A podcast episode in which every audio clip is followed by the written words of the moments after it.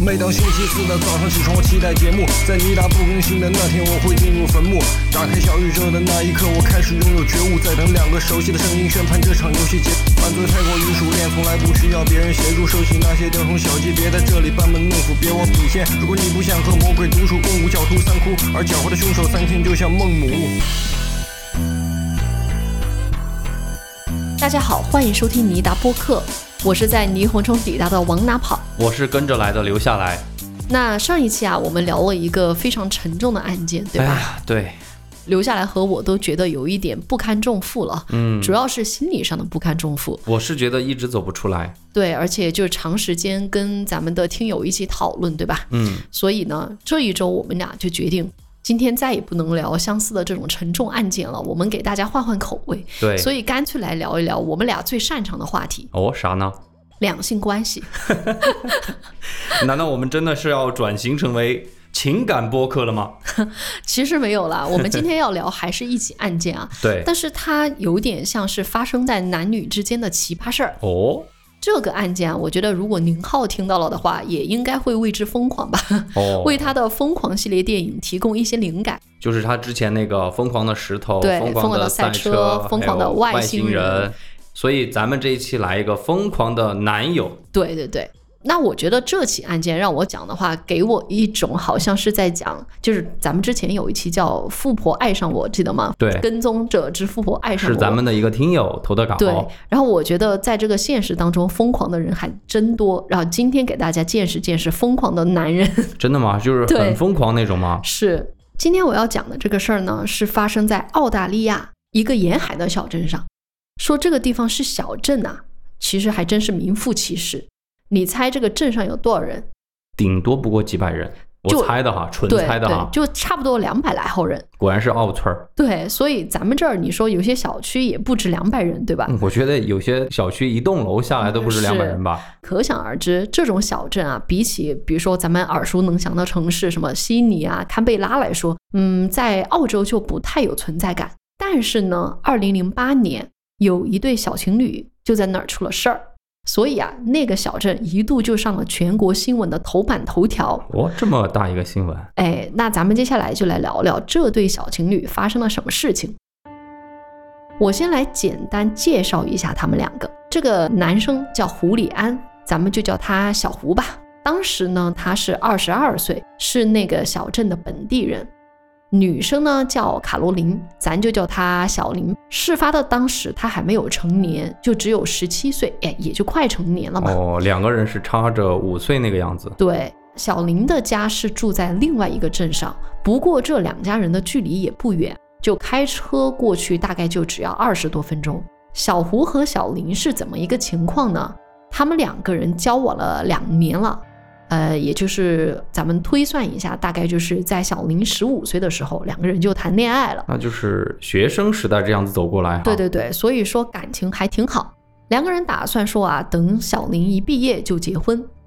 但是有一点呢，我得给各位听友说明白啊，虽然两个人的感情很好，交往的时间其实也不短吧，两年时间，对吧？嗯，但是呢，两个人并没有发生实质性的性关系，你为什么要强调这个呢？因为这一点在我们的案件中非常重要啊，不是我刻意去强调。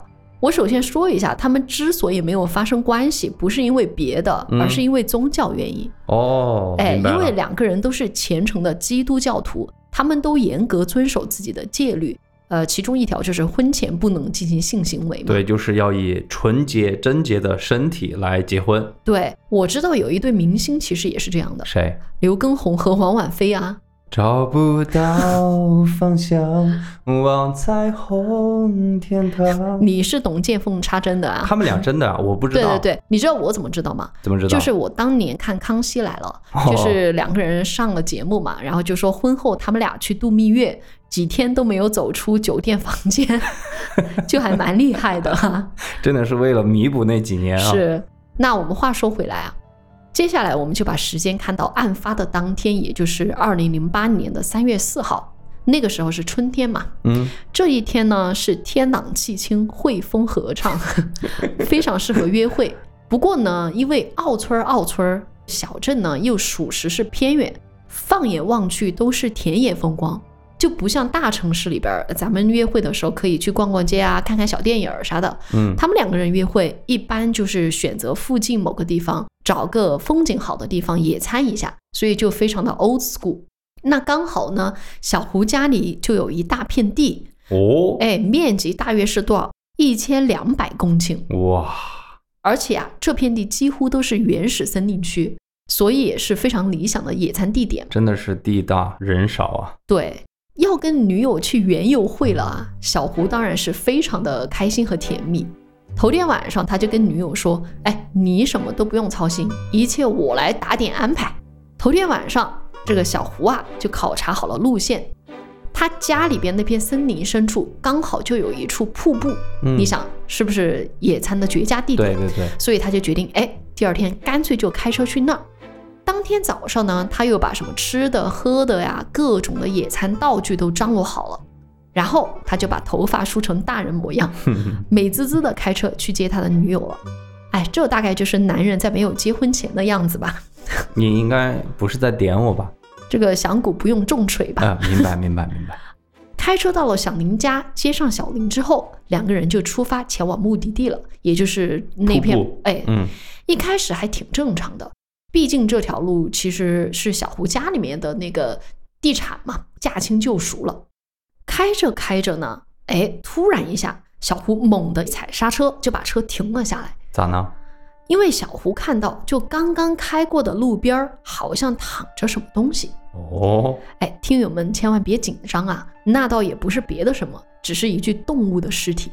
其实，在大自然里面，森林里面有一些什么野兔啊、羚羊啊的尸体都很正常嘛。太正常了。哎我们在泰国那个路边，对你随便不小心走进去一看，不是死个蜥蜴，就是死个那个什么、那种，就是大一点的那种猴子啊那些。对，小胡是从小在这片田野里或者是树林里面跑大的男孩儿，嗯，所以遇到动物啊或者稀奇古怪的事儿啊，他都很好奇，就想去探究一番。对此呢，小林也就习以为常了。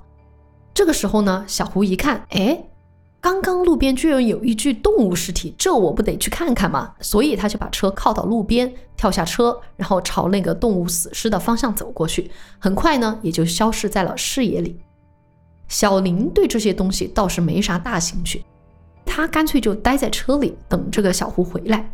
他以为说啊，小胡应该就是跟往常一样吧，大不了就上前去看那么几眼，对吧？也耽误不了太多的时间。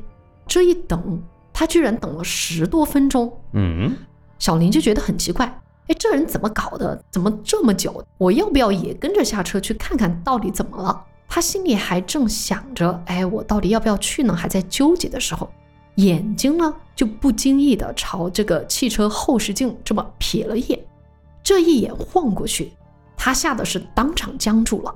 啊，看到啥？他从后视镜里就看到一个男人朝他们的车走过来。他为什么会僵住呢？因为这个男人的着装打扮太可怕了，什么样子？身上啊是罩着黑色大衣，头上罩着黑色头套，手上还戴着一副黑色手套。哇，再挎一个镰刀就是死神了。对啊，就这么一个黑影子，离他们的车是越来越近，越来越近。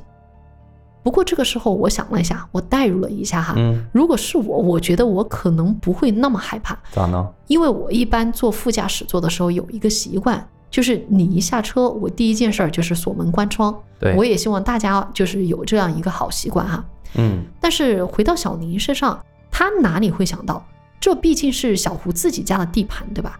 怎么会遇到这么一个奇怪的人？所以他压根儿就没想要什么上锁呀、关窗呀什么的。那这个时候，他都还来不及把这个门锁给锁上，副驾驶座的车门就被黑影人一把给拉开了。啊，接着，小林就被拖出来，放倒在地，然后双手双脚被反绑，嘴巴就接着被胶带封住。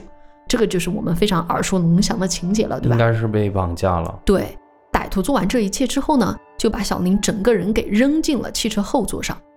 这个时候的小林根本就没有看到凶手长什么样，也不知道这个小胡到底去了哪里，属于是叫天天不应，叫地地不灵。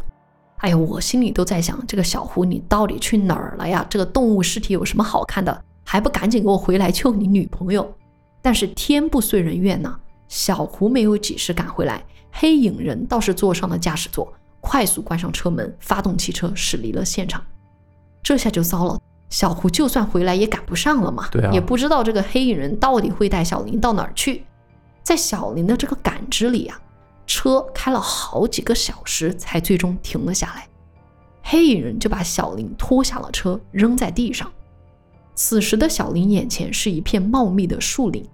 澳大利亚这种地方多了去了，什么国家森林公园啊，很多，根本都不知道自己具体在哪里。但是我想啊，比起在哪里，我们大家都更关心的是黑影人到底要干嘛。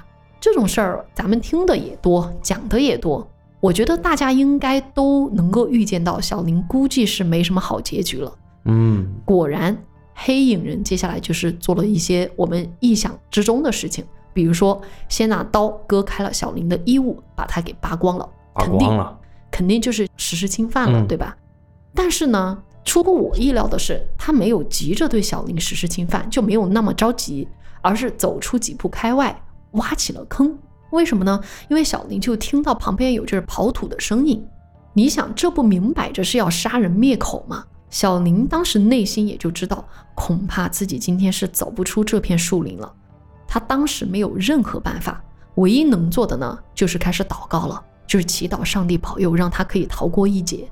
小林后面发生了什么事？咱们先卖个关子，我们把画面转到另外一边，看看小胡的妈妈。小胡的妈妈，哎，为啥要看小胡的妈妈呢？因为当天下午三点，小胡和小林没有出现在家里的时候，小胡的妈妈已经开始担心了。儿子出门约会，当天其实有跟他报备，就是说当天下午大概三点多的时候就会到家。毕竟小胡的妈妈也知道他们两个人约会的地点就是那个瀑布，其实离他们家也很近，在这个附近野餐也花不了一整天的时间嘛，差不多两个人吃个午饭也就该回家了。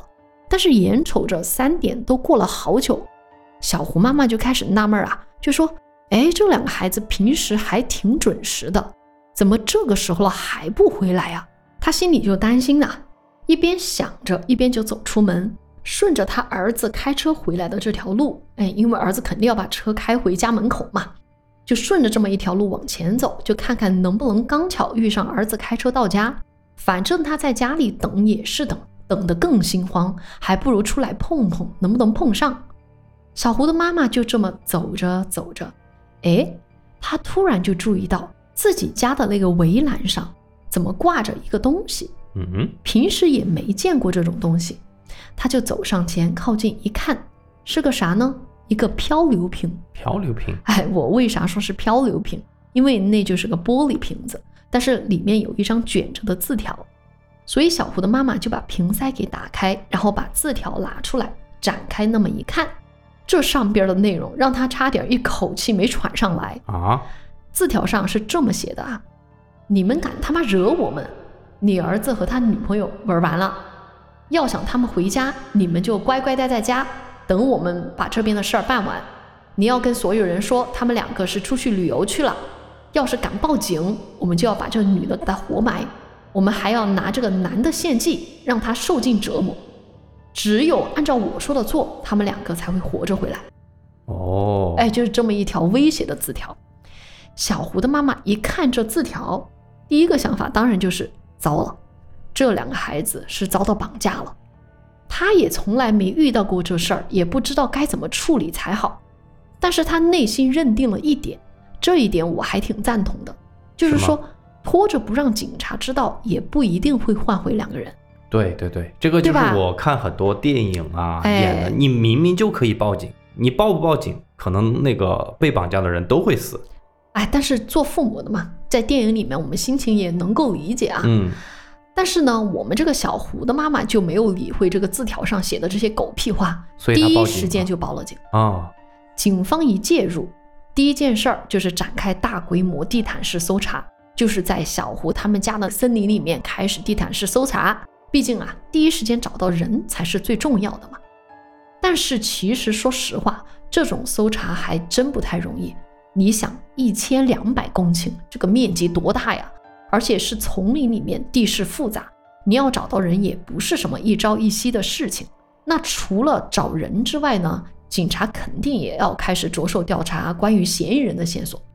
这一查还真查出点东西，你猜怎么着？咋？十天前，小林的爸爸在他家的门口也收到了一张字条，字条上面写的意思其实大差不差，大概就是说，哎呀，给我老实点，别乱来，否则我就让你们一家人不得好死这样的话。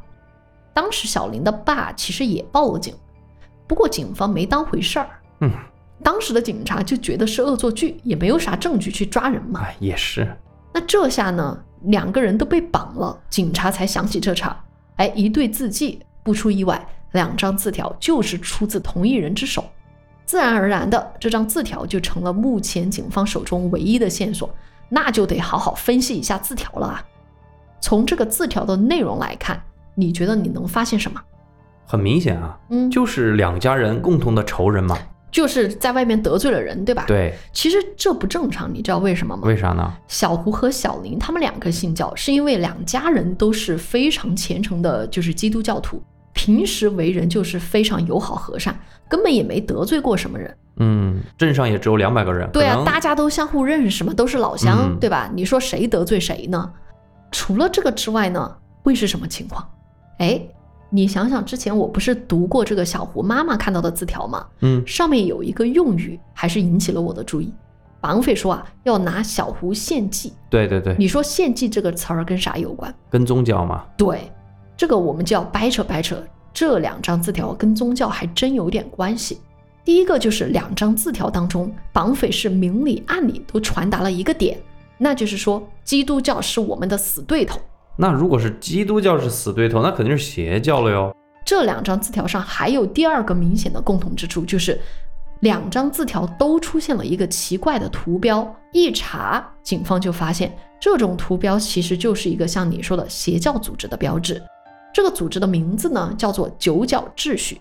我给大家简单介绍一下啊，嗯，它属于一个极端组织，嗯，据说是一九六零年起源于英国。啊后后来就发展到其他国家，它的教义啊，咱们说简单点，就跟灭霸一样，信奉的是什么呢？人类清洗计划啊，都是这样子，我觉得都是这样子。也就是说，你要让社会变得更好，就必须先牺牲部分人类，然后那个信教的人就可以跟着他升天，就这样子。对，而且呢，所谓的牺牲人类，那肯定你就崇尚犯罪嘛。对，在案发当年，也就是二零零八年，澳大利亚其实没有新闻报道。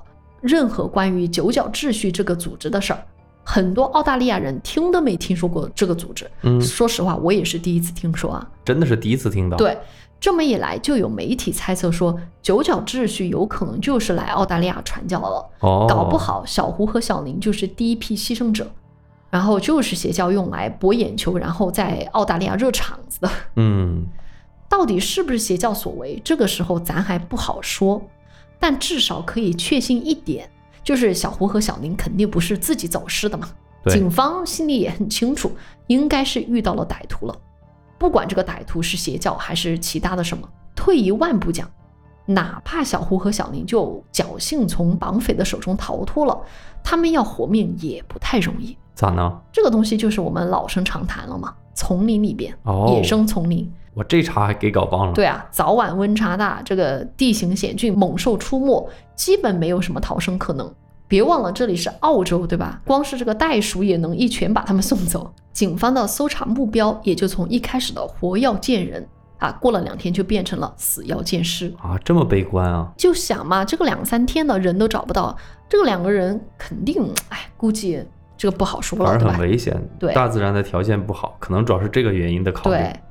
那就在所有人对小胡和小林的这个存活不抱希望的时候，奇迹居然发生了。哦，在两个人失踪了六天之后，有一位农民大叔走在路上，走着走着，突然旁边的丛林里跌跌撞撞跑出来两个年轻人。两人一看到大叔，就像见到救命稻草一样，冲上前来就求救。农民大叔得知情况之后，啊，赶紧带着两个人离开了现场，并随即报警。不用说，这两个人就是失踪了六天的小胡和小林。警方接到报案后，也立即前来救助。这个时候，警方才恍然大悟，为啥找了整整六天都找不到一点点他们两人的踪迹？你猜是为啥？为啥？原来呀，小胡和小林根本就不在原本打算野餐的地方，他们现在所在的位置是在澳大利亚高山国家公园，这个公园距离小胡和小林约会的小镇有几大百公里，就算是开车过来也得需要六个小时。哦，看来当时的那个小林的感觉没有错，绑匪确实开着车带着他走了很远很远的地方。对我们是不是得关心这个小胡和小林既然被解救了，他们两人又是什么样的一个状态呢？他们还好吗？我们来看一看哈。嗯，毕竟是六天六夜的丛林逃生嘛，他们身上确实有那种就是穿越丛林的痕迹，比如说各种晒伤啊、划伤、水泡、淤青。但是总体而言，两个人没有生命危险，就是身上没有什么致命伤。嗯，这么看来，好像绑匪也并没有对他们做出什么特别可怕的暴力行为。这下咱们就算可以松口气了。你想想，咱们盘了那么多案件，这种事儿也不是第一次听到，但是还真是第一次把人给活着找着了。哎，否则的话，这集就得该收录到亡命之徒，不该是在这儿讲了，对吧？嗯，不过人是找到了，我觉得危险还没解除，毕竟绑匪还是逍遥法外嘛，不排除还是会继续在骚扰这两家人。如果是邪教组织的话，搞不好还会伤害更多人。还有更大的阴谋，可能还在计划之中。所以警方也想赶快找到这个绑匪。为了达到这个目的，警方也就尽快安排了和小胡和小林的面谈。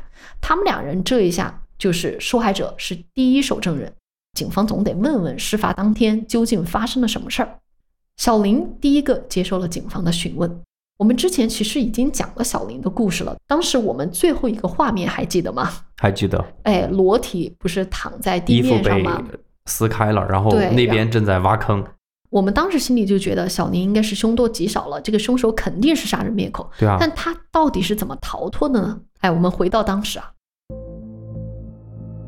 当时的小林躺在地上，是心里一边祷告嘛，一边也清楚，哎呀，他自己可能很快就要见到上帝了。但是过了那么一会儿，刨坑的那个声音啊消失了。嗯，小林心里想着，惨了，这个凶手得过来对他进行那个施暴了。但是出乎他意料的是，黑影人并没有向他靠近，反而他还听到了脚步声是越走越远。也就是说，黑影人不知道什么原因，暂时走开了。那这个时候就是小林绝佳的逃生机会，对，小林就赶紧挣扎，想要挣脱绳子。就在这个小林疯狂挣扎的时候，更加奇迹的事情发生了。一个熟悉的男声在离他不远的地方响起来：“小林，小林，在吗？”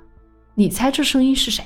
肯定是小胡。对，小林当时简直是欣喜若狂，在这种极端绝望之中，突然又听到自己男友的声音，肯定是觉得自己有救了，对吧？对啊，那么他想着就朝这个声音的来源望过去，果然几米开外啊，一个不明生物正扭动着身子朝他爬来。哇，这个生物不是别人，正是小胡。我为啥说它是不明生物？因为不知怎么的，这个小胡的身上也被绑了起来，就跟小林一样，他身上的衣服也是被扒光，让手脚被捆缚住，所以他只能用一种奇怪的姿势朝小林靠拢。那么小胡就这么慢慢扭到小林的身边之后啊，就发现绑匪用来割开衣服的小刀，哎，就放在旁边的地上。在小林的帮助下，小胡就先是用刀割断了绑在自己身上的绳子，随后也就帮小林松了绑。他们两人意识到绑匪可能在任何时候都会回来，两个人是大气都不敢喘，弓着身子悄悄地离开了现场，同时也开始了为期六天的丛林逃亡。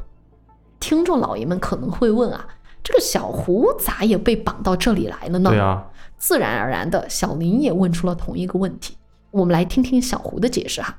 小胡告诉小林说，原来啊，当时他们开车路上不是看到一个动物尸体吗？那东西压根儿就是一个陷阱。小胡说，他当时正弯腰查看呢，突然就感觉身后有人靠近，接着他的后脑勺就挨了重重一击，随即就昏迷了过去。等他醒来的时候，就已经过了好久好久，天色都快暗了。他就发现自己是全身赤裸，手脚也被绑住了，但是他也不敢大声呼救，他心里也知道糟了，大概是遇到这个歹徒了。他只能确认，到时候看这个绑匪到底在不在附近。等他确认凶手不在附近的时候，他才尝试着呼唤小林的名字。哎，这一切看起来就我的角度来看，我觉得应该是团伙作案，嗯，对，分别就绑架了小胡和小林，并且这个森林深处啊，好像有一个绑匪大本营，他们就在这儿聚集。但是两个人逃过了这一劫，虽然逃过一劫，随后的逃生之路又何尝不是困难重重？他们两个人当时你知道吗？就是没有穿衣服嘛，对啊，所以也没有衣物可以抗寒啊，也没有食物可以补给。真的就是这样裸体啊，对啊，就在裸体在丛林中奔逃。幸好绑匪的大本营是有一些基本的这种生活用品。当时在逃生的时候，小胡就灵机一动，顺走了绑匪的一个睡袋，还有一些食物。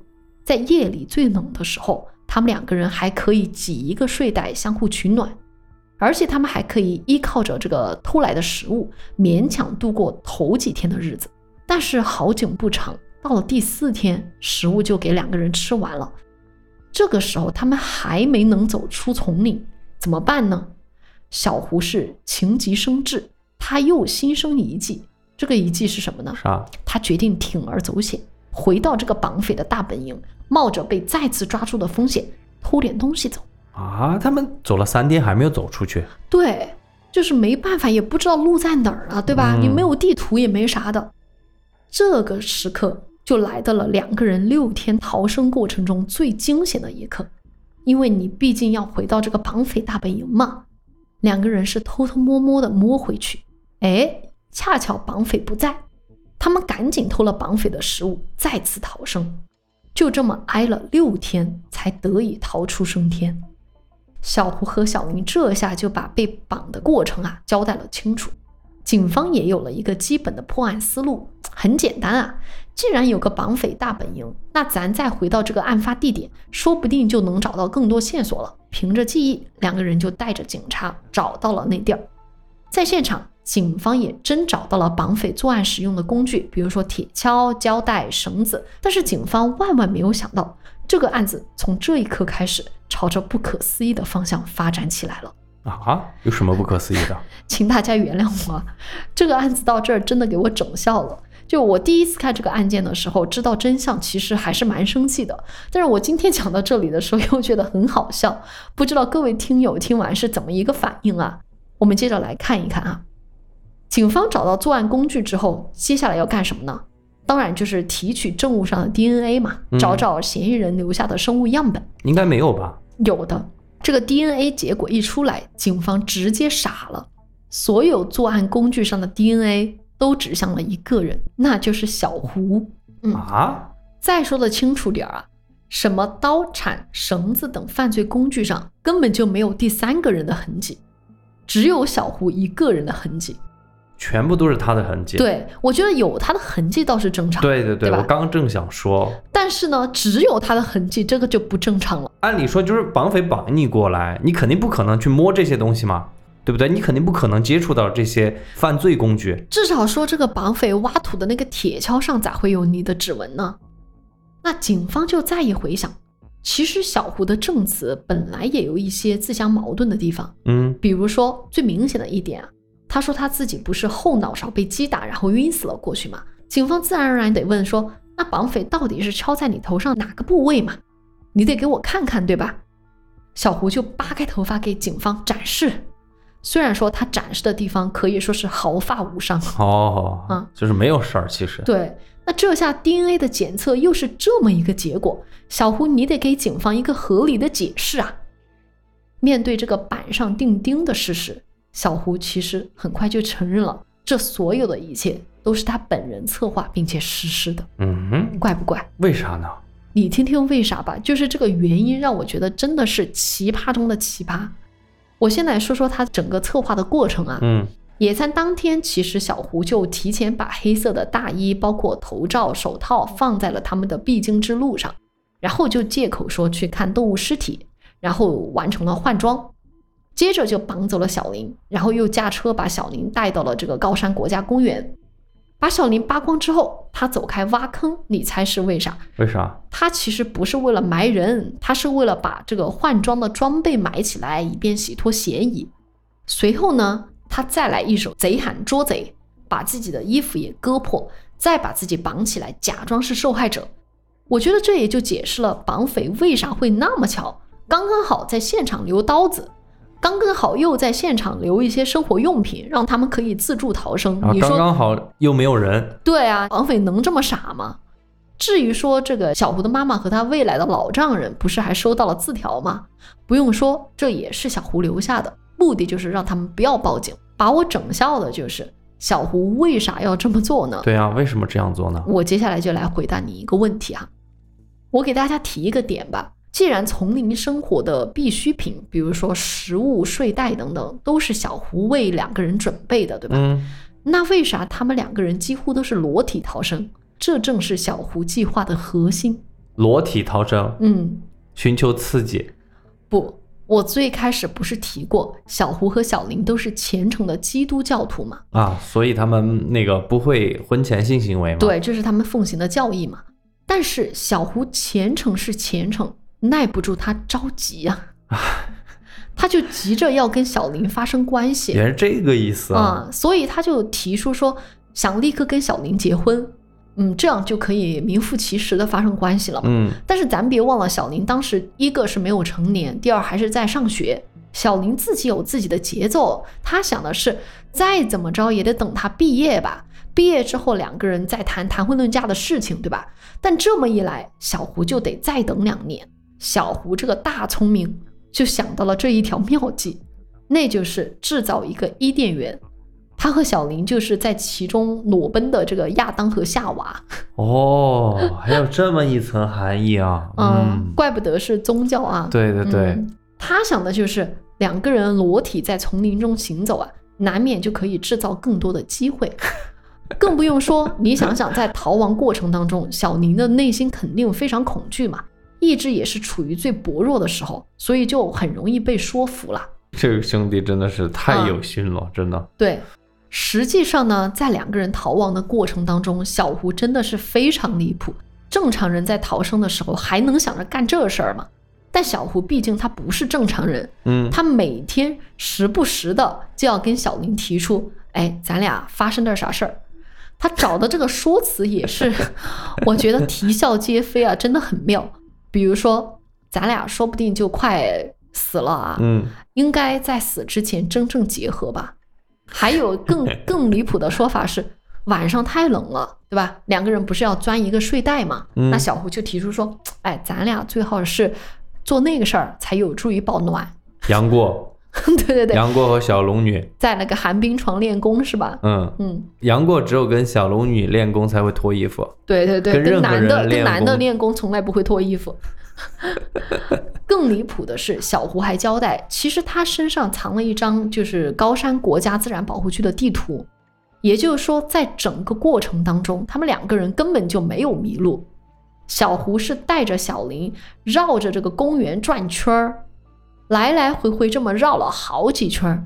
他的想法就很简单，就觉得说，哪怕多裸奔一天，也会多一点开张的可能。我的天哪！我的天哪！真的很离谱。